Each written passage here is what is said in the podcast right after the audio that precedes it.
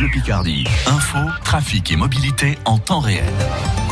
Bienvenue sur France Bleu Picardie, première radio de la Somme et numéro 1 à Amiens. Il est exactement 6 heures. Côté météo, ça s'arrange pas. hein. Le ciel est toujours gris, la pluie et les averses sont toujours omniprésentes, même si on aura droit, euh, si on est sage, à quelques éclaircies ce matin dans l'Oise et cet après-midi euh, dans la Somme. La météo euh, complète.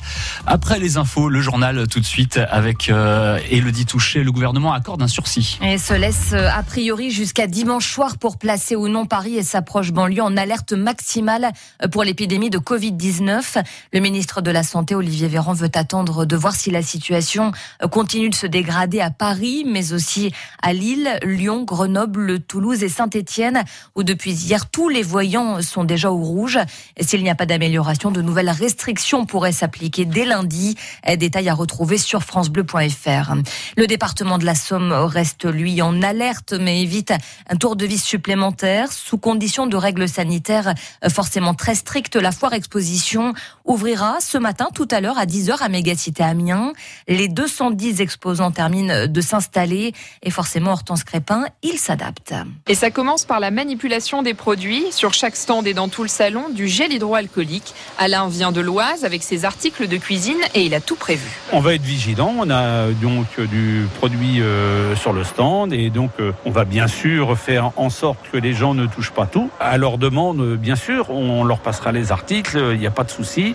Et après, on fera ce qu'il faut pour euh, désinfecter euh, les articles. Un peu plus loin, Raphaël aussi a revu son organisation. Il vend des fenêtres et sur son stand, il va présenter moins de produits. On va se retrouver qu'avec 5-6 éléments au lieu d'une dizaine. quoi. C'est un choix effectivement pour pouvoir euh, justement euh, permettre aux personnes de circuler librement sans avoir trop de- d'encombrement et du coup d'être obligés d'être euh, trop collés les uns aux autres. Dans toute la foire, plus d'espace, les allées de circulation sont agrandies d'un mètre et au sol, la moquette arbore deux couleurs différentes. une moquette bleue pour pouvoir circuler librement en serrant à droite le plus possible et la moquette orange qui sert de zone d'échange. Marek Ayash, le directeur commercial de la foire expo. Avec l'exposant, je peux m'arrêter dans cette zone-là. Je ne dérange pas du coup les personnes qui continuent à circuler dans les allées bleues et du coup, les distanciations pourront être respectées. Dans chaque hall d'exposition, un sens de circulation est également mis en place. Un sens de circulation pour le public dont la jauge a été fixée à 3500 personnes. La foire Expo d'Amiens qui ouvre euh, tout à l'heure à 10h.